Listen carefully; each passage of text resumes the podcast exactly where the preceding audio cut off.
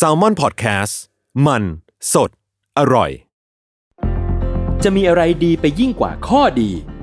ออร์โธปิดิกส์ศิริราช ฉลองครบรอบ 60 ปี ให้ความรู้ด้านกระดูกและข้อฟรี ในงาน 60 ปีออร์โธปิดิกส์ศิริราช กิจกรรมเสวนาความรู้สู่ประชาชน ยกขบวนแพทย์แนวหน้ามา showcase เทคโนโลยี และนวัตกรรมใหม่ ๆ ของการรักษากระดูกและข้อ พร้อมเสวนาให้ความรู้ด้านสรีระ สุขภาพร่างกาย การออกกำลังกาย และกายภาพบำบัดเบื้องต้น แถมด้วยเวิร์กช็อป คอนเสิร์ตจากศิลปินนักแสดง และของรางวัลอีกเพียบ ตั้งแต่วันที่ 13 ถึง 17 พฤษภาคม 2567 ณ โถงอาคาร 100 ปี สมเด็จพระศรีนครินทร์ โรงพยาบาลศิริราช อ่านรายละเอียดกิจกรรมเพิ่มเติมได้ที่เพจศิริราชออร์โธปิดิกส์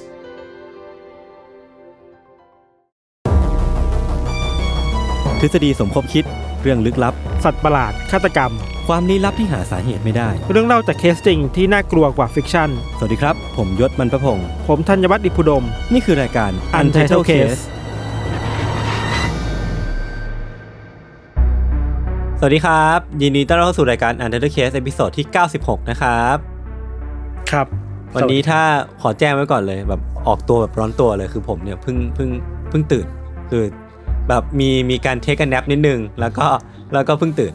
ครับ นี่มันห้าโมงยศ เออคือนั่นแหละพี่ช่วงนี้มัน work from home ไงคือประชุมเสร็จก็เหนื่อยไงเมื่อเช้าเมื่อเมื่อเช้าคือบ้านผมน้ำท่วมเว้ยผมก็ต้องต้องวิทน้ำออกแบบไอ้เชี่ยเหนื่อยมากเออแล้วก็แล้วก็แล้วก็เหนื่อยก็เลยเผลอหลับ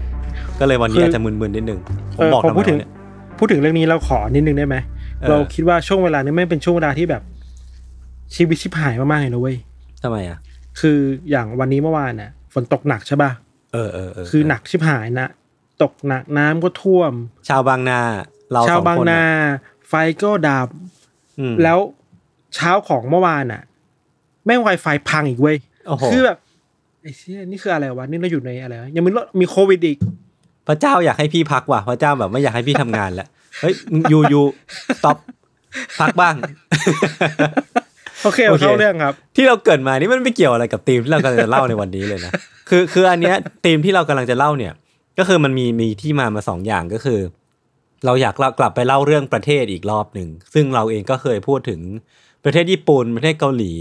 นี่แหละคอนเซปต์ของคำว่าภูมิภาคอะกัน มันมีอ่าความแบบเซ็กซี่อยู่ในนั้น เพราะว่ามีมีการมีเอกลักษณ์อะมีความยูนิคเฉพาะตัวของแต่ละที่ แล้วก็อ่าถ้าจะให้พูดถึงสถานที่ที่หนึ่งที่พอพูดชื่อมาเนี่ย มันมีความแบบ ภาพจำออกมาชัดเจนมาก ๆ ก็คือ รัสเซียอ่า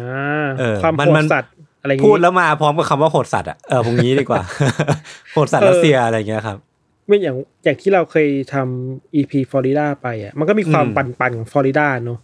ปั่นเหรอ พูดพูดได้เหรอ พูดได้ว่าปั่นเหรอก็ก็ในในรวมๆอะ ภาพลักษณ์เมืองดูปั่นๆอะไรเงี้ยแต่ครับรัสเซียไม่มีความโหดจริงๆนะโหดสัตว์จริงๆนะเออเออเออใช่ใช่ใช่ความแบบ ถ้าทั่วโลกคือโหดสิบเท่ารัสเซียแม่งไปโหดพันเท่าอะไรเงี้ยเออเคยคุยกับพี่โจเหมือนกันว่าจริงๆแล้วฟลอริดากับรัสเซียก็มีความแบบมาในเวเดียวกันนะ แต่แค่ว่ารัสเซียมันมีความแบบเวียดแล้วก็สุดโต่งมากๆอะมีความแบบอ่าดิบเถื่อนเข้ามาอยู่ในนั้นด้วยอะไรเงี้ยครับ ใช่ใช่ใช่เออเออไม่รู้ครับเพราะสาเหตุอะไรเหมือนกัน เดี๋ยววันนี้ผมเป็นคนเล่าก่อนแล้วกันนะครับ เรื่องที่ผมกำลังเล่ากำลังจะเล่าเนี่ยมันไม่ใช่ไม่ใช่เรื่องที่ สะท้อนความโหดสัตว์รัสเซียขนาดนั้น แต่ว่าจริง ๆ ก็เป็นเรื่องที่แบบเป็นเรื่องแปลกๆแล้วกันที่เกิดขึ้นในรัสเซีย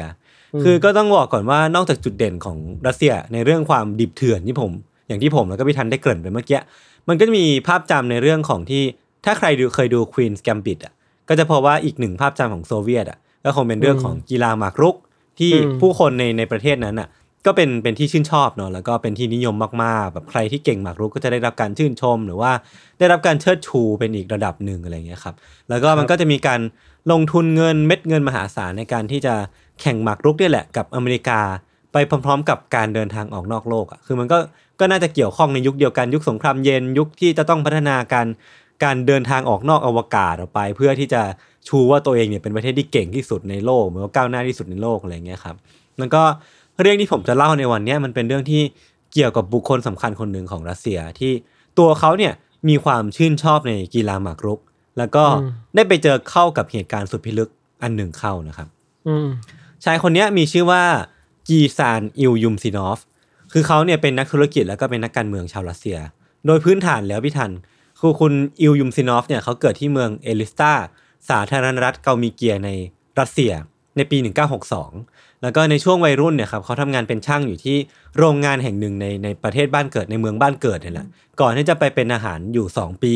แล้วก็กลับมาที่ทำกลับมาทำงานที่โรงงานที่บ้านเกิดอีกอีกปีหนึ่งแล้วก็ไปเรียนต่อเรื่องความสัมพันธ์ระหว่างประเทศ จากนั้นเองอะครับเส้นทางอาชีพของคุณอิลยุมซินอฟเนี่ยก็ค่อยๆ เจริญเติบโตขึ้นเรื่อยๆ จากการที่จะเขาเนี่ยเขาได้ได้เข้าไปทำงานเป็น sales manager อยู่ที่บริษัทขายรถยนต์แห่งหนึ่ง แล้วก็เติบโตมากๆ กลายเป็น ประธานบริษัทแห่งหนึ่ง จากนั้นเขาก็ค่อยๆ สะสมความมั่งคั่งขึ้นเรื่อยๆไปฐานทั้งความมั่งคั่งทั้งเส้นสายหรือว่าทั้งอำนาจต่างๆนานาที่ที่ค่อยๆ เติบโตขึ้นไปตามตัวเขานะครับ จนกระทั่งในปี 1993 คุณอิลยุมซินอฟเนี่ยก็ได้รับเลือกให้เป็นประธานาธิบดีคนแรกของสาธารณรัฐเกามิเกีย แล้วก็ดำรงตำแหน่งเนี้ยต่อเนื่องมาจนถึงปี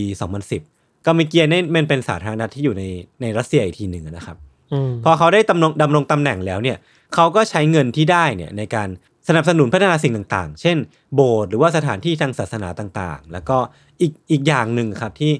เขาเนี่ยเป็นภาพจำเลยว่าคุณอิลยุมซินอฟเนี่ยสนับสนุนสนับสนุนหรือว่าใช้เงินลงทุนไปกับมันเยอะประมาณหนึ่งก็คือ กีฬาหมากรุกนี่แหละอย่างที่ผมได้เกริ่นไป คือหาก search วิกิพีเดียครับว่า Republic of g a m i g i a เนี่ยก็จะพบว่าสาธารณรัฐแห่งนี้มีชื่อเสียง เรื่องของกีฬาหมากรุกมาก ๆ เลย คือมันเขียนเอาไว้ว่ามีชื่อเสียงทางด้านกีฬาหมากรุก หรือว่าโดดเด่นทางด้านกีฬาหมากรุกมาก ๆ แล้วก็มันแน่นอนว่าการดำรงตำแหน่งของอิลยุมซินอฟเนี่ยมีส่วนสำคัญมาก ๆ ที่ทำให้กามิเกียเนี่ยมีภาพจำเรื่องนี้นะครับ หลักฐานชิ้นสำคัญเนี่ยพิธานมันคือในปี 1995เนี่ยอิลยุมซินอฟเนี่ยเขาได้ถูกรับเลือกให้เป็นประธานสหพันธ์หมากรุกสากลน่ะก็คือมันมันมันเป็น FIDE อะคือเหมือนเป็น สหพันธ์ทั่วโลกที่มารวมตัวกัน แล้วก็เหมือนออกกฎเรื่องหมากรุกสากลต่างๆ หรือว่าจัดการแข่งขันระดับโลกขึ้นมาเลยครับ แล้วก็คุณอิลยุมซินอฟเนี่ยเขาก็ได้ทุ่มเงินส่วนตัวลงไปเยอะมากพอสมควร เพื่อดึงให้ผู้เล่นทั่วโลกเนี่ยสนใจ แล้วก็เดินทางมาแข่งหมากรุกที่จัดขึ้นที่เอลิสตาเมืองหลวงของประเทศคัลมีเกียนะครับ อย่างไรก็ตามครับพี่ธัญ ผู้คนก็เชื่อว่าตัวอิลยุมซินอฟเนี่ยเขาก็ถูกหนุนหลังโดยปูตินโดยทำให้เขาเนี่ยสามารถดำรงตำแหน่งทั้ง ประธานาธิบดีของสาธารณรัฐกามิเกียได้ แล้วก็ชนะการเลือกตั้งของสหพันธ์หมากรุกแห่งเนี้ยหลายต่อหลายครั้งติดต่อกันนะครับ แล้วก็ดำรงตำแหน่งติดต่อกันเป็นสิบสิบปี แต่ว่าจริงๆ ตัวเขาเองก็เป็นที่พูดถึงในอีกแง่หนึ่ง เพราะว่ามันก็มีบางหลักฐานนี่เพราะว่าเขาเนี่ยเคยเล่นหมากรุกกับกัดดาฟีซึ่งเป็นอดีตผู้นำซีเรีย แล้วก็ตัวเขาเองเนี่ยก็มีสัมพันธ์อันดีกับซาดัมฮุสเซน ซึ่งเป็นก็เป็นเป็นผู้นำก่อการร้ายนะครับ แล้วก็ผู้นเคยออกำผู้นำอิรักอะไรอย่างเงี้ยป่ะเออเออใช่ใช่ใช่แล้วก็เคยออกมาพูดถึงประเด็นนี้ว่า ผมชอบพอพวกเขาเหมือนกันหมดทุกคน จะซัดดัมกัดดาฟีดาไลลามะ หรือว่าปูติน ทุกคนที่สนับสนุนกีฬาหมากรุกเนี่ยก็คือเพื่อนผมหมดเนาะคือเขาออกมาพูดแบบนี้ตาแบบต่อหน้าสื่อเลยว่า หรือว่าพูดต่อหน้าสาธารณชนเลย นั่นแปลว่าเออความรักในกีฬาหมากรุกของเขาเนี่ยมันมันเป็นส่วนหนึ่งที่ทำให้คนจำเขาได้หรือว่าเป็นเหมือนเป็นภาพลักษณ์ไปแล้วอะว่า พูดถึงอียุมซินอฟเนี่ยก็จะพูดถึงความรักในกีฬาหมากรุกอะนะครับ อย่างไรก็ตามไม่ทัน ที่ผมเล่ามาทั้งหมดเนี้ยมันอาจจะไม่ได้สำคัญเท่าไหร่ถ้าเราเทียบกับเหตุการณ์ที่เขาเจอในปี 1997 คือครับเขาเนี่ยเคยเล่าต่อสื่อแห่งหนึ่งว่าในปี 1997 แห่งเนี้ยเขาถูกเอเลี่ยนลักพาตัวไป เดี๋ยวนะทำไมมันขามุมขนาดนี้วะ คือมันไม่เกี่ยวข้องอะไรเลยกับที่ผมปูมาเว้ย คือเขาอะผมก็ไป search มาว่าเจอว่า เขาออกมายอมรับว่าเขาเคยถูกเอเลี่ยนลักพาตัวลักพาตัวไปในปี 1997อ่าเออ เดี๋ยวผมจะค่อยๆเล่าให้ฟังนะ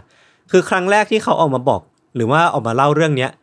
ต่อสาธารณชนเนี่ยคือปี 2001 ที่เขาได้ให้สัมภาษณ์ไว้กับวิทยุ Radio Freedom ของสาธารณรัฐเช็กโดยเขาบอกว่าพวกเอเลี่ยนเนี่ยมันมารับผมไป โดยใส่ชุดอวกาศสีเหลือง Yellow อืม Space Suit ก่อนที่เขาจะเริ่มลงรายละเอียดถึงเหตุการณ์ที่น่าตื่นเต้นเนี้ยต่อไป คือเขาเล่าต่อครับว่าทั้งในบทสัมภาษณ์เนี้ยแล้วก็บทสัมภาษณ์อื่นๆที่เขาให้หลังจากนั้นนะครับเขาบอกว่า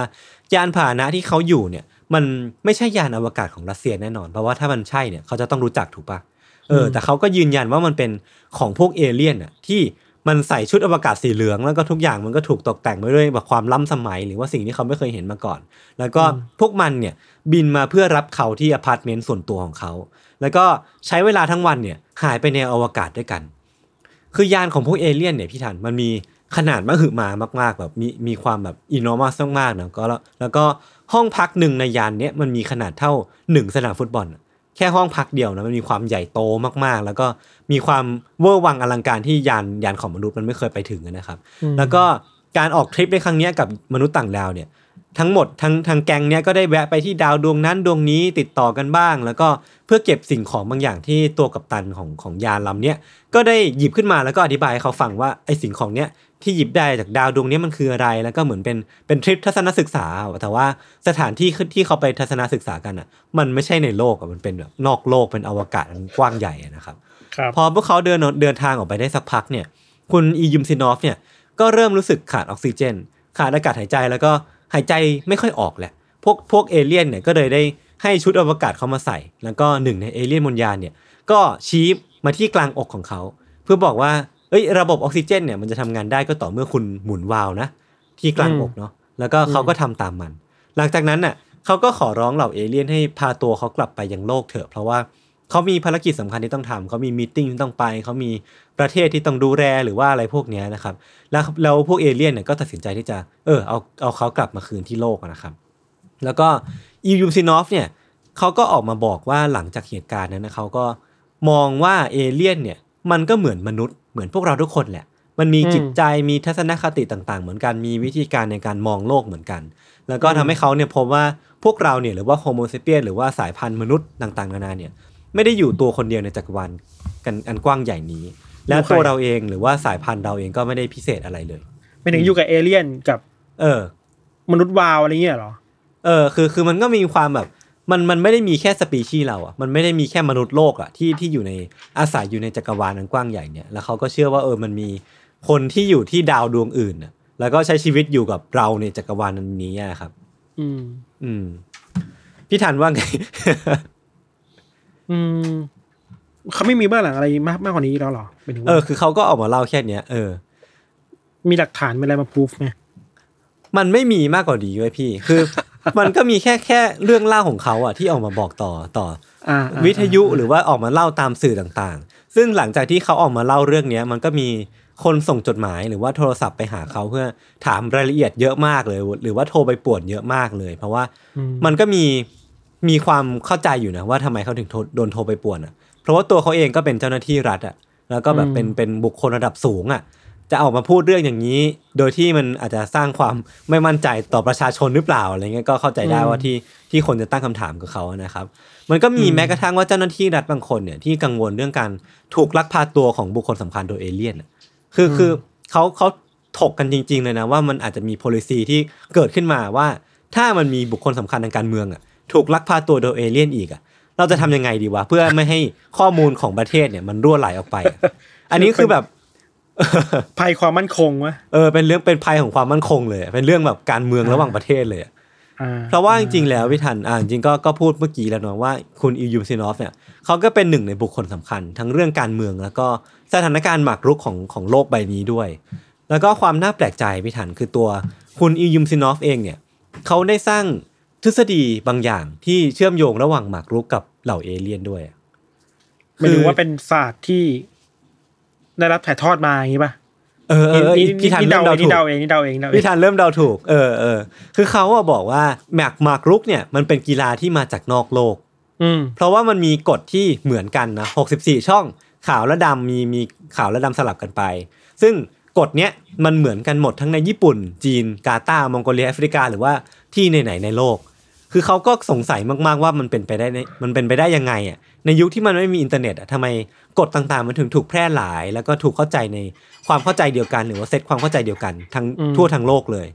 ด้วยสาเหตุเนี้ยแค่เนี้ยเนาะทำให้เขาเชื่อว่าหมากรุกเนี่ย มันเป็นของขวัญที่ถูกนำเข้ามาจากนอกโลกนั่นเองอะแค่นี้เองอะมันก็ง่ายไปปะวะไม่ถึงว่าเออเออเออมันก็มีการเดินเรือก็มีการท่องเที่ยวมาที่มันถ่ายทอดกันได้วะเออผมคิดเหมือนพี่เลยคือมันก็แบบมันไม่มีอินเทอร์เน็ตไง แต่ว่ามันก็มีเออการเดินเรือมันก็มีการเดินทางต่างๆ คนมันก็สื่อสารกันได้เนาะเออคืออย่างไรก็ตามไม่ทัน ด้วยใจรักในกีฬาหมากรุกเนี่ยก็ทำให้เขาสามารถดำรงตำแหน่งประธานสหพันธ์หมากรุกมาได้อย่างยาวนานครับในปี 2015 เนี่ยครับเขาก็ได้ออกมา กล่าวถึงผลงานในวันครบรอบ 20 ปี ในการดำรงตำแหน่งของเขา ซึ่งมันก็มีตั้งแต่ว่าการบรรจุให้หมากรุกเนี่ยกลายเป็นกีฬา แล้วก็การสร้างความมั่นคงให้กับการแข่งขันหมากรุกต่างๆ นานาทำให้มีคนเล่นหมากรุกเพิ่มขึ้น 10 เท่าทั่วโลก หรือว่าอะไรใด ๆ แต่ว่าช่วงหลังๆเองเนี่ยเขาก็มีกรณีพิพาทเรื่องของเรื่องการเมืองเยอะการเมืองระหว่างประเทศด้วยเนาะทำให้สุดท้ายในปี 2018 เนี่ยสหพันธ์แห่งเนี้ยก็ได้ประธานคนใหม่ไปอืมอืมสำหรับผมอะเรื่องเนี้ย ผมถือว่ามันแปลกมากเหมือนกันนะ เพราะว่าเราเองก็ไม่ค่อยจะได้ยินการที่นักการเมืองเนี่ยออกมาเล่าถึงประสบการณ์ถูกเอเลี่ยนลักพาตัวให้สาธารณชนฟังอย่างเปิดเผยสักเท่าไหร่อะอ่าเกตเอออย่างอย่างที่เราเคยเสพข่าวกันทั้งทั้งเพนตากอนของอเมริกาเองอะเขาก็ไม่ได้มีนักการเมืองคนไหนที่ออกมาเป็นตัวชูโรงเนาะว่าเอ้ยเอเหตุการณ์เหล่านี้มันมันเป็นเอเลี่ยนว่ะมันเป็นนู่นนี่ว่ะอะไรเงี้ยครับ อาจจะเพราะว่า พอเป็นเจ้าหน้าที่รัฐแล้วมันต้องมีความน่าเชื่อถืออะ ใช่ใช่ใช่คุณใช่จะมาใช่เล่นกับ conspiracy อย่างนี้ไม่ได้อะไรเงี้ยนึกว่าเออมันมันมันเป็นอีกแขนงที่มันไม่ควรจะมาข้องเกี่ยวกันอะใช่เออใช่แต่ว่ามันก็เกิดขึ้นได้ที่รัสเซียโอ้โหสารเสียเงินในกรณีของคุณอิวยุมซินอฟเนี่ยเขาอาจจะเห็นจริง ๆ เป็นประสบการณ์ที่เกิดขึ้นจริง หรือไม่ก็อืมเขาคิดว่ามันเกิดขึ้นจริงก็ได้ในความเห็นผมนะ จากอืมจากซอสที่ผมไปอ่านข่าวมาครับ ในเว็บไซต์ข่าว ABC เนี่ย เขาเขียนถึงประสบการณ์การถูกลักพาตัวโดยเอเลี่ยนของคนต่างๆ ทั่วทุกมุมโลกวิมันมีมีชื่อเรียกของกลุ่มคนที่ที่อ้างว่าตัวเองเนี่ยเคยถูกลักพาตัวไป เขาเรียกว่า experiencer หรือว่าผู้ประสบอะผู้ประสบผู้ประสบโดยตรงอะไรเงี้ยครับอืมมันอาจจะมีที่มาจากสื่อต่างๆ ที่ถูกผลิตออกมาก็ได้ คือเขาเขาก็ให้ความเห็นอย่างน่าสนใจไว้ในในเว็บไซต์ข่าวเนี่ยนะครับ เขาบอกว่าภาพการถูกเอเลี่ยนดูดขึ้นไปบนยานอะ พี่ทันนึกออกปะเวลามันมีเอเลี่ยนมาแล้วก็มีลำแสงอ่าแล้วก็ดูดขึ้นขึ้นไปลอยไปแล้วก็บนฟ้าพอเราดูดขึ้นไปเสร็จปุ๊บเนี่ย เราก็จะถูกจับให้นอนอยู่บนเตียงที่ขยับไม่ได้ แล้วอืมเอเลี่ยนเนี่ยก็จะลงมือต่อไปด้วยการผ่าตัดเราเพื่อทดลองบางอย่างอืมซึ่งภาพเหล่านี้มันเป็นภาพที่ทุกคนเนี่ยพอผมเล่ามาอย่างเงี้ยผมเชื่อว่าทุกคนสามารถนึกภาพตามขึ้นมาได้อย่างง่ายดายมากๆใช่เป็นภาพใช่ที่มันไม่ได้เหนือจินตนาการอะแล้วก็ไอการที่เราสามารถจินตนาการ หรือว่านึกภาพสิ่งเหล่านี้ได้อย่างง่ายดายเนี่ยมันเป็นฝีมือของสื่อต่างๆ ละกัน เช่น ภาพยนตร์ซีรีส์หนังสือต่างๆ นานาที่ทำให้คอนเซปต์เหล่านี้มันดูเป็นเรื่องที่มัน relate กับเรามากๆ หรือว่าใกล้ตัวกับเรามากกว่าที่ครับมันควรจะเป็นนะนะครับ ซึ่งนักจิตวิทยาบางคนเนี่ยเขาก็บอกว่าภาพแล้วก็ความกลัวเหล่าเนี้ยมันอาจจะถูกฝังอยู่ในจิตใต้สำนึก แล้วก็ถูกขุดขึ้นมายามเราถูกผีอำหรือว่า sleep paralysis เล่นงานอืมทำให้เราเชื่อว่าประสบการณ์เหล่านี้ที่เราจินตนาการ หรือว่าที่เราเห็นอยู่ในภาพจำของเราเนี่ย มันเป็นของจริง แล้วก็ตัวเราเองเนี่ยก็เชื่อมันอย่างสนิทใจ อืมคือถ้ามันเป็นเช่นนั้นจริงอะไม่ทัน มันอาจจะตอบข้อสงสัยที่ว่าทำทำไมผู้ถูกเอเลี่ยนลักพาตัวส่วนใหญ่เนี่ย ถึงจะมีคำถามว่า why me อะ why me ทำไมต้องเป็นเราอ่าทำไมต้องเป็นเราถึงเป็นผู้ถูกเลือกไป คือมันอ่าแทบทุกคนเลยไม่ทัน มันก็มีการบันทึกว่าเออส่วนใหญ่จะสงสัยว่าทำไมต้องเป็นตัวเองวะคือมันก็ไม่เว้นแม้แต่คุณอียุมซินอฟเนาะที่ตัวเองก็สงสัยว่าทำไมต้องเป็นตัวเขาด้วยนะครับ นั่นเป็นเพราะว่ามันเกิดขึ้นใน จินตนาการ เหตุผลที่มาหรือว่าทำไมสาเหตุที่ว่าทำไมต้องเป็นตัวเขาเนี่ยมันอาจจะไม่ได้อืมจำเป็นในในการวิชวลไลซ์หรือว่าในการจินตนาการสิ่งต่างๆ ออกมาก็ได้ อันนี้ในความเห็นผมเนาะหมายความว่ายังไงหมายความว่าก็เพราะมันอยู่ในจินตนาการมันเลยมันจะไม่ต้องใช่เหตุผลใช่อะไรอย่างงี้ป่ะเออเอออันเนี้ยเออใช่ใช่ประมาณนั้นเลยพี่ทันอ่าเออก็อันนี้ผมก็สใจเดาดีเอานะอืมเออเออ ครับเออคือสำหรับกรณีของคุณอียูมซินอฟเนี่ยไม่รู้ว่าเขาเจอจริงนะหรือว่าเจอในจินตนาการหรือว่าจริงอืมๆแล้วเนี่ยมันอาจจะเป็นเพียงแค่แค่การสร้างกระแสให้คนสนใจ เพื่อเหตุผลบางอย่างทางการเมือง แล้วก็ไม่มีทางรู้ได้เลย เพราะว่าตัวเองเขาตัวเขาเองก็มีอาชีพหลักเป็นนักการเมืองอะนะครับ อันนี้ก็ผมก็ไม่รู้เหมือนกันว่าว่าสาเหตุใดที่เขาออกมายอมรับว่าเขาตรงว่าตัวเขาเองเนี่ยเป็นคนที่ถูกเอเลี่ยนลักพาตัว แล้วก็ส่วนใหญ่แล้วเนี่ยมันก็ไม่ได้ไม่ได้มีผลกระทบด้านลบอะไรกับตัวเขาเลยนะ นอกจากหรอที่ว่า เออ อืม เพราะว่าที่เขาถูกขับออกจากสหพันธ์เนี่ยมันก็เป็นเรื่องทางการเมืองมากกว่า มันไม่ใช่เรื่องที่เขาตัวเขาเองเคยเจอเอเลี่ยนอะ คือมันก็กลายเป็นว่า ถ้าลองจินตนาการว่าถ้าถ้าเรื่องเนี้ยมันเกิดขึ้นที่อเมริกามันมีนักการเมืองคนหนึ่งที่อ้างว่าตัวเองเนี่ยเคยถูกเอเลี่ยนลักพาตัว ผมคิดว่ามันจะเป็นอีกเรื่องเป็นอีกเรื่องราวหนึ่งนะผมคิดว่าความน่าเชื่อถือมันจะถูกลดห่วงมากๆเลยอะไม่แน่ใจหมืนะอกัเว้ยอืมไม่แน่จะแบบป๊อปขึ้นก็ได้ป่าวะเออเออไม่รู้เลยอะ เออ มันมีผลแน่นอนแต่ว่าไม่รู้บวกหรือลบอะนะครับ ครับ ครับ ประมาณนี้ครับ เรื่องที่คผรับมเตรียผมมมา สนุกดีพี่ทันจะเสริมอะไรไหมถ้าเรามามองมองมองมุมกลับว่าสมมติเราคิดว่า คุณคุณคนเนี้ยถูกลักพาตัวไปถูกป่ะอืมหรือว่าจริงๆแล้วนักการเมืองในประเทศไทยบางคนก็มาจากต่างดาววะเออว่ะเพราะเราเออไม่สามารถเข้าใจเขาได้ จริงจริงจริงด้วยตรรกะเออทำไมทำไมเขาคิดแบบนี้วะ เออแล้วหลังจากนี้เราจะเราจะได้มีข้ออ้างว่า พอเราไม่เข้าใจเขาเนี่ย เราก็คิดขึ้นมาเออแม่งไม่ใช่คนว่ะกูไม่ต้องเข้าใจมันแล้วอะไรไม่เขาก็เป็นคนแหละพูดเล่นไม่ได้ไปดีเออไม่ได้ไปดี humanize เขาแต่แค่คิดว่าครับบางทีบางทีเราเจอคนที่ตากาศแบบ คิดอย่างนี้ได้ไงวะแบบเข้าใจเข้าใจพี่หรือว่าอยู่ในตากาศเออใน universe อื่น ที่ไม่อยู่ใน universe ที่เราอะเออ ก็เป็นวิธีคิดที่แปลกดีครับครับโอเคครับ เรื่องที่ผมเตรียมมาก็มีประมาณนี้ พักฟังเบรกโฆษณาสักครู่ก่อนกลับไปฟังเรื่องของพิธานในเบรกหน้านะครับ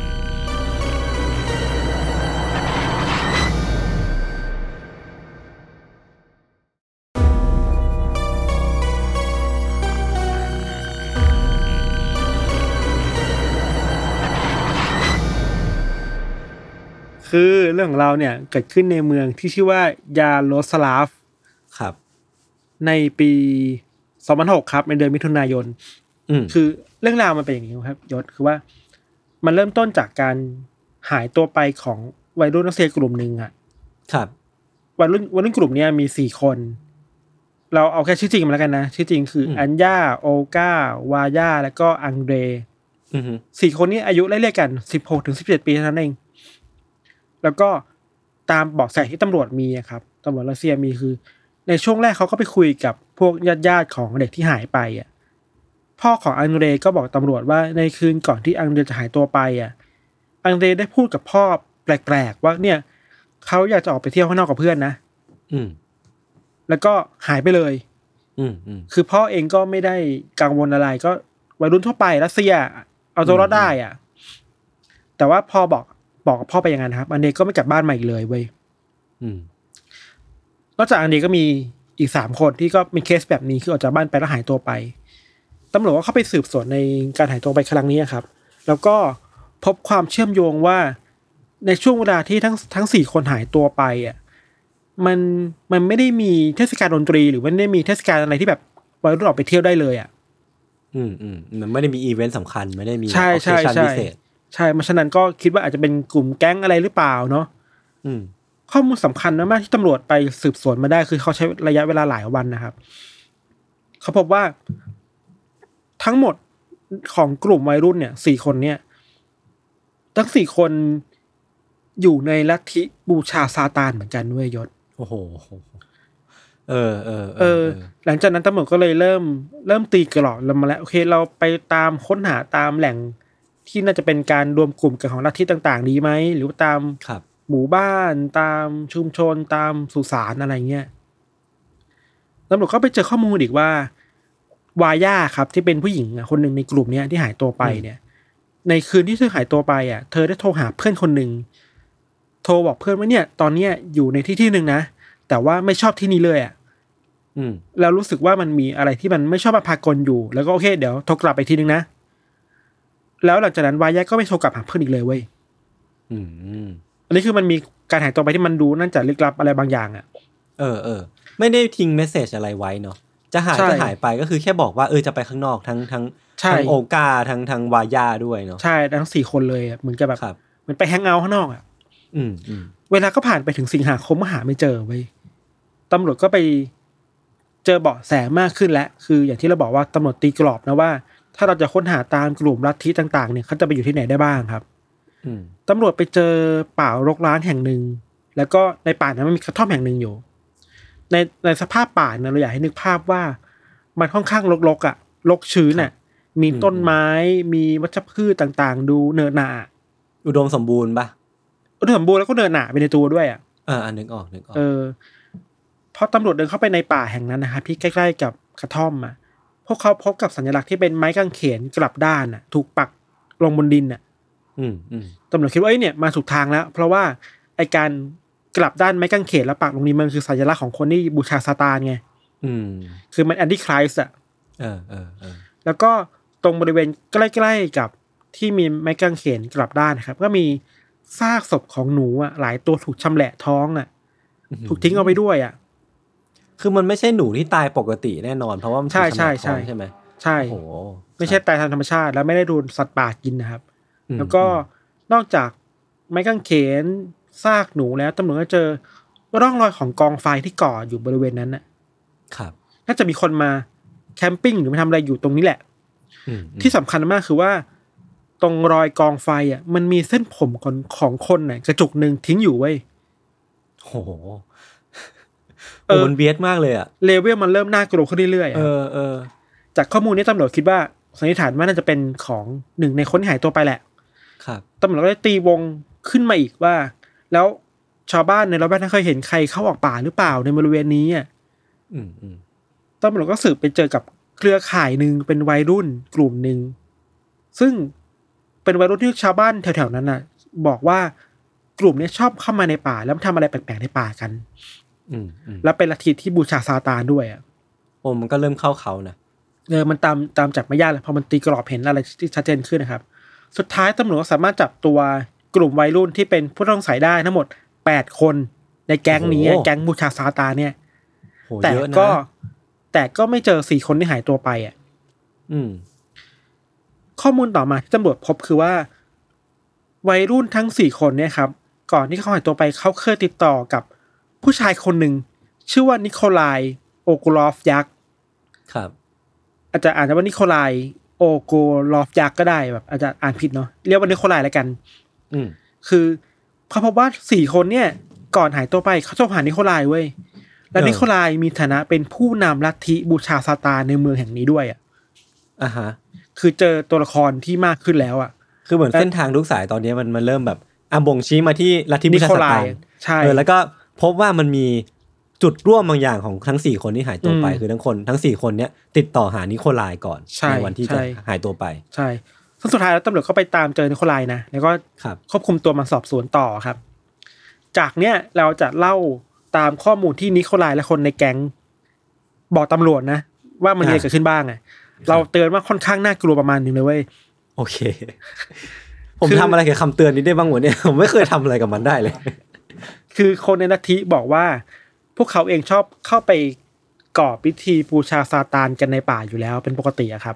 ครับ บางทีก็มีผู้พิธีแบบสังเวยเลือดหนูสังเวยนู่นนี่ของนั่นของหนูมาตลอดอะมีครั้งหนึ่งที่โหดมากคือ พวกเขาไปขุดหลุมเอาศพที่ถูกฝังอยู่บริเวณนั้นอะขึ้นมาเป็นศพผู้หญิงนะอืมอืมเอามีดมาเปิดแหกบริเวณอกอะอื้อหือแล้วก็ควักเอาหัวใจออกมากินเว้ยโอ้โห หัวใจศพอะอ่าที่เน่าเปื่อยไปแล้วมากินเพื่อบูชาซาตานน่ะอันนี้คือสิ่งที่เขาเคยทำครับ ส่วนสิ่งที่เกิดเหตุจริง ๆ เนี่ย ก็ไม่เบาไปกว่านี้เลยอะอ่าคือคือในวันในวันที่เกิดเหตุนะครับ คนในลัทธิเนี่ยแก๊งเนี่ยก็ติดต่อไปทั้งวัยรุ่นสี่คนเนาะว่าเอ้ยอยากมาเจอกันไหมมาทำกิจกรรมกันหรือเปล่า อะทั้งทุกคนก็โอเคก็มากัน แล้วก็ตอบตกลง มาเจอกันที่กระท่อมข้างป่าแล้วก็เข้ามาในป่าด้วยกัน แล้วก็ในในแก๊งนี้ก็มีนิโคลายอยู่ด้วยครับอืมนิโคลายที่เป็นผู้นำลัทธิอะในกลุ่มเนี้ยบอกกับสมาชิกทุกคนนะทางสมาชิกเก่าสมาชิกใหม่ที่เพิ่งเข้ามาว่า คืนนี้พวกเขาจะทำพิธีบูชาซาตานกันอีกรอบหนึ่งอืมซึ่งในตอนนั้นเองอะ ที่วาย่าที่เป็นผู้หญิงอะเริ่มรู้สึกไม่ดีแล้วก็เลยโทรหาเพื่อนว่าเอ้ยรู้สึกไม่ค่อยชอบมาพากลแล้วว่ะ แล้วก็หายตัวไปเนกอะปะ คือคนเนี้ยอ๋อโอเค คนนี้มัก็โทรหากเพื่ลัอนบมาที่กลับมาที่คอคอนั้นคอสุดท้ายของคุณวายาใช่ใช่อืมต่อมานะ เราอยากให้ย้อนถึงภาพการนั่งล้อมวงในป่า เป็นวงกลมอะก่อกองไฟ อืมก็ท่องคาถาท่องบูชาซาตานกันนะครับอยู่ดีๆสมาชิกในกลุ่มก็เริ่มมอมยา มอมเหล้าทั้งสี่คนที่เป็นวัยรุ่นคนใหม่ที่เข้ามาในกลุ่มอะครับ อืมหลังจากที่พบว่าทั้งสี่คนรู้สึก เมามากๆ จนแบบป้องกันตัวเองไม่ได้แล้วอะนิโคลายเลยกับคนในนาทีก็พูดขึ้นมาว่า เดี๋ยวคืนนี้นะ พวกเราจะทำการบูชายันซาตานอีกรอบหนึ่งโดยพิธีพิเศษ พิเศษ พอพูดเสร็จเลยครับ พวกเขาก็หยิบมีดขึ้นมา แล้วก็เข้าไปแทงทั้งสี่คนอย่างรุนแรงอะโอ้โห ตามรายงานข่าวที่เราไปหามาคือว่าเหยื่อแต่ละคนนะครับ ทั้งสี่คนนะ ถูกอ่าแทงด้วยมีดอะเป็นแผลจำนวน หกร้อยหกสิบหกครั้งอะเชี่ยคือก็หกหกหกหกมันคือตัวเลขที่แบบเกี่ยวกับซาตานเนอะก็รู้กันอยู่เนาะเออไอ้เชี่ยโหโหดมาก หลังจากที่ถูกแทงจนเสียชีวิตแล้วครับ สมาชิกในกลุ่มก็แบ่งกันชำแหละศพของทั้งสี่คนออกมา เป็นอืมส่วนๆเนาะครับ แล้วก็หลังจากนั้นก็เอาเอาอวัยวะบางอย่างที่อยู่ในร่างกายตามรายงานข่าวไม่ได้บอกคืออะไรอะ่ะอืมเอาออกมา ต้มปรุงแล้วก็มาแบ่งกันกินอะ อืม กินอวัยวะของทั้งสี่คนน่ะ เพื่อบูชาซาตานในคืนนั้นน่ะ คือคือเรียกได้ว่าคราวที่แล้วเนี่ยที่เขาเคยเล่านิโคลายเล่าว่า เคยกินศพ อันเนี้ยอันนี้ก็นั่นว่าคืหอนักศพแล้วอะนั่นคือศพที่เออเสียชีวิตไปแล้วอะ อันนี้คือแบบสดสดๆอะ ควักมาสดสดๆอะ แล้วอันนี้แล้วเป็นก็มากินกัน อันนี้คือคดีฆาตกรรมแล้วอะใช่ มันมามันไปมันมากกว่าแล้ว มันอาจจะไม่สดเพราะว่าก็ฆ่ากันแล้วก็มาเอามาปรุงก่อนนะมาทำให้สุกครัอะบแต่ว่ามันก็คือฆาตกรรมที่มันน่ากลัวและมันผิดอะเออพอพิธีกรรมจบครับนิโคลายก็เอาศพของทั้งสี่คนเก็บไว้แล้วก็เอาไปซ่อนไว้ในใกล้ๆที่พักเขาอะไรเงี้ยใกล้ๆที่พักเขาในในป่าเหมือนกันนี่แหละ ทั้งสี่คนก็ถูกเก็บไว้แบบนั้นนะครับ จนตำรวจก็เข้ามาตามจับตัวนิโคลายได้อย่างที่เราบอกไป แล้วก็ สอบสวนนิโคลายต่อตำรวจก็ไปตามคำบอกเล่าของนิโคลายครับ แล้วก็ไปเจอศพทั้งสี่ศพจริงๆอืมเขาพบว่าศพทั้งสี่ศพอะตรงบริเวณลำตัวหรือท้องอะมีแผลเป็นจำนวนมากที่บ่งชี้ได้ว่าถูกของมีคมแบบแทงเป็นร้อยร้อยๆครั้งแน่ๆอะอืม แล้วก็มีร่องรอยที่พบว่าอวัยวะบางส่วนอะถูกตัดออกไปจริง ๆอะถูกตัดเพื่อไปกินจริง ๆอะก็คือเป็นไปตามที่นิโคลายกับพวกบอกให้ปากเลยคำมาเออใช่ ทีนี้มันก็เป็นคดีเลยนะสุดท้ายตำรวจก็พาทั้งสี่คนไปเข้ากระบวนการยุติธรรมเข้าไปกระบวนการศาลในการสั่งฟ้องอะไรเงี้ยครับ มันมี part หนึ่งที่เราไปอ่านจากรายงานข่าวมา คือว่ามันมีคำให้สัมภาษณ์ของคนในลัทธินี้พูดกับตำรวจนะครับ คือตำรวจถามว่าทำไมทำไมแบบนี้ทำไมเชื่อในซาตานเขาบอกว่า คือเขาเปลี่ยนใจจากพระเจ้าอะมาหาซาตานอืมเพราะว่าเขาเชื่อว่าซาตานจะทำให้เขามีชีวิตที่ดีขึ้นได้กว่าเดิมอะอืมแล้วก็พอนับถือซาตานปุ๊บเขามีเงินมากขึ้นอะ อืมมันมีแล้วผแบบ ลลัพธ์ประจักษ์ชัด เออ ไม่รู้เหมือนกันว่ามันจริงหรือเปล่าแต่เขาพูดแบบนี้อะ อืมอืมแล้วก็รายงานข่าวหลังจากนั้นก็บอกนะครับว่า มันก็มีการกระบวนการที่เขาเรียกว่าไงนะอ่าไต่สวนไปเรื่อยๆ หลายปีอะครับ แล้วก็พบว่ามีสมาชิกบางคนในกลุ่มนี้ก็มีมีอาการทางจิตที่รุนแรงจริงๆอะมีหนึ่งคนที่แบบเข้าขั้นที่อินเซนแล้วอะอืมเขาเรียกว่าเป็นบ้าเอ่อเขาเรียกได้ได้คืออินเซนไปแล้วอะครับ แล้วก็จนจนต้องแบบต้องพาตัวไปรักษาในโรงพยาบาลโดยด่วนเพราะเออในกลุ่มก็มีคนที่แบบอาการไม่ดีจริงๆเลยครับ พอมาในปี 2010อะครับศาลก็ตัดสินให้นิโคลายต้องโทษจำคุก ในฐานะคดีที่ฆาตกรรมคนอื่น เป็นเวลาครับ20 ปีอืมส่วนสมาชิกคนอื่นก็สี่คนที่เหลือก็ถูกตัดสินแบบลดทอนลดหย่อนกันไป อะ ในข้อหาอืมทำลายศพ แล้วเข้าใจว่ามันคงไม่มีข้อหากินศพอะเออเออแต่ว่านก็คือข้อหาเดียวกับทำลายศพ ทำลายศอะพเอออมก็โดนไปแปดปี ครับ แล้วก็ส่วนหนึ่งอย่างที่เราบอกก็มีอีกคนหนึ่งในนาทีนี้ที่แบบถูกแพทย์ดูแลแล้ว แล้วพบว่าก็มีปัญหาด้านจิตจริงๆก็ต้องเข้ารับการบำบัดอย่างเร่งด่วนอะไรก็เข้าโรงพยาบาลไปเข้าสถานบำบัดไป พอเราเล่าเคสนี้แล้วครับ เราคิดว่าต้องพูดเพิ่มเติมว่าโอเค เราจะฟันธงว่าลัทธิบูชาซาตานมันเป็นเรื่องแย่ หรือว่ามันนำไปสู่การกินเลือดกินเนื้อคนหมดไม่ได้อะเออเออเออ ใช่ แต่ว่าแต่ว่าลัทธินี้ในกลุ่มนี้มันมีอยู่จริงนะ แต่มันคือกลุ่มใต้ดินน่ะอือหือใต้ดินแบบไม่ได้ ไม่ได้รวมตัวกันแบบอย่างเป็นทางการมีมีหรือมีข้อตกลงร่วมกันแบบเป็นทางการขนาดนั้นน่ะ อืม เราไปอ่านมาจากรายงานของ The Moscow Times ครับ เป็นสื่อของรัสเซียเนาะสื่อของรัฐรัสเซีย แต่ก็พอเชื่อถือได้ในในเรื่อง local ที่แบบไม่ใช่การเมืองนะคือ Moscow Times เขาเขารายงานว่า จริงๆ มันมีลัทธิที่เป็นซาตานิกเขาเนี่ยในในรัสเซียจริง ๆ อืมแล้วก็มีการตั้งกันแบบรวมตัวกันเป็นองค์กรทางศาสนาแบบแบบแบบเป็นมีความเป็นสถาบันอะครับ แล้วด้วยเหมือนกัน มีคัมภีร์มีแนวปฏิบัติของตัวเอง มี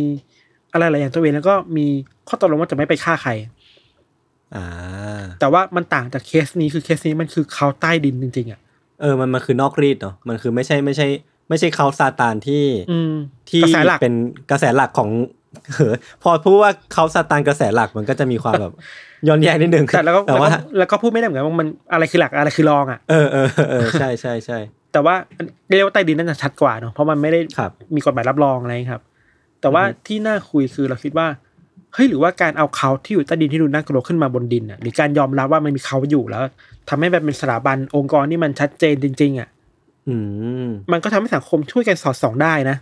บอกว่า เออเออเออเหมือนเหมือนยอมรับ diversity ยอมรับความแตกต่างยอมรับเอแบบอทำให้ทำให้ความแตกต่างมันยังอยู่ได้อะใช่ไหมทำให้มัน official ขึ้นมาเออเมื่อเป็น official กแล้วมันก็อยู่ในสายตาของสังคม ช่วยกันดูแลกัน แล้วก็อืมหรือแม้แต่พอมัน official หรือว่าเป็นองค์กรทางศาสนาที่แบบ อย่างเป็นทางการแล้วอะ มันก็จะได้รับการคุ้มครองทางกฎหมายอะ อืมอืมมพอพอกฎหมายคุ้มครองปุ๊บโอเค มันแปลว่า คุณจะมีอะไรที่คุณทำได้ทำไม่ได้นะ แล้วคุณต้องรับประกันนะคุณยังไม่ทำผิดกฎหมายอะไรเงี้ยเหมือนให้อยู่ในที่ที่แสงสาดส่องไปถึงเนาะใช่ ซึ่งอันเนี้ยเราคิดว่าเออสำคัญมากนะเวลาเราพูดถึงเรื่องลัทธิพูดถึงเรื่องเขาอะครับบางทีการเอามันขึ้นมาบนดินน่ะ อืม มันอะอาจจะจำเป็นในบางกรณีที่ทำให้สังคมช่วยดูแลมันไปด้วยกันอะ อืมอืมอืมหรือคือเราไม่สามารถไปโรแมนติไซด์ว่าทุกเขามันดี มันก็มีเขาที่น่ากลัวแบบนี้ก็มีเว้ย ใช่ใช่ใช่ที่แบบ บางเขาในอเมริกาคือมันก็บูชาซาตานจริง ๆ ในทุกที่มันแบบเขาเรียกว่านะเป็นซาตานแพนิกอะอืมมันมียุคหนึ่งที่แบบ คนอเมริกา มีการมีพบเห็นแบบวัยรุ่นไปรวมตัวกันในสุสานในป่าที่แบบไปฆ่าหมาฆ่าแมวมาบูชานู่นนี่นั่นกันน่ะมันมันมีความน่ากลัวจริง ๆ เว้ยอืมแต่ว่าก็ต้องมองมันในอีกเลนหนึ่งด้วยแหละว่า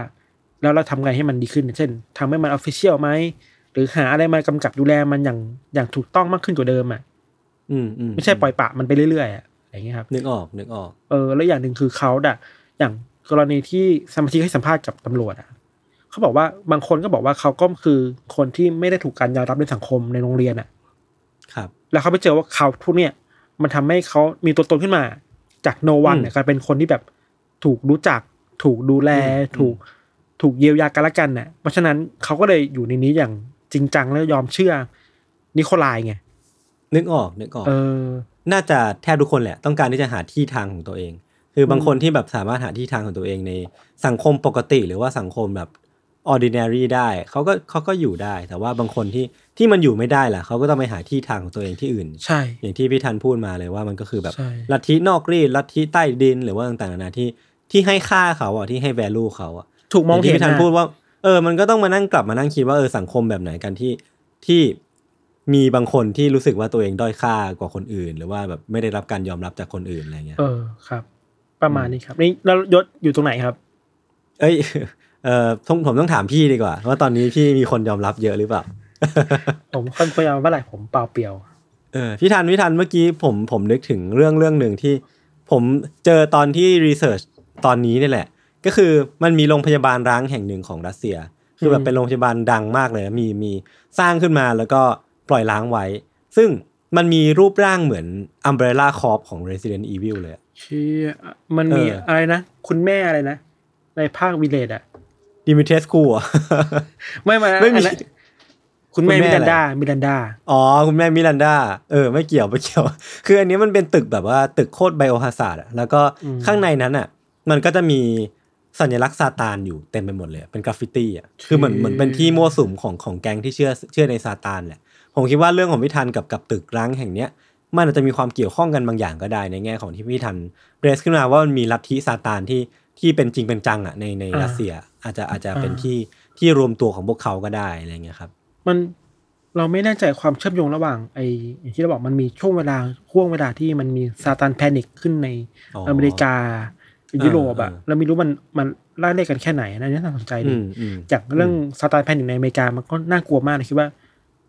เหมือนเดี๋ยวมีโอกาสหน้าค่อยมาคุยกันเรื่องนี้อะเราเวลาเราพูดแบบเนี้ยเราไม่เคยกลับมาเล่าเลยนะทุกคนไม่งคงแบบ เออ พูดไปเถอะพูดไปเถอะไม่เชื่อแล้ว โอเคครับ วันนี้ก็จุดใจครับจุดใจทั้งสองเรื่องสองสไตล์นะครับ ผมว่าพี่ทันแม่งเหมาะกับการเล่าเรื่องลัทธิมากเลยว่ะผมว่าผมว่าพี่พี่มาแนวนี้บ่อยๆก็ดีนะคือคุณให้ผมเป็นลัทธิอะไรเหรอเออพี่เป็นเจ้าลัทธิเลยดีกว่าลัทธิอะไรพี่เล่าเรื่องลัทธิได้ได้แบบหมกมุ่นมากอะนี่คุณจะด่าผมป่ะ ไม่ได้ไม่ได้ด่า ผมจะด่าพี่ทำไม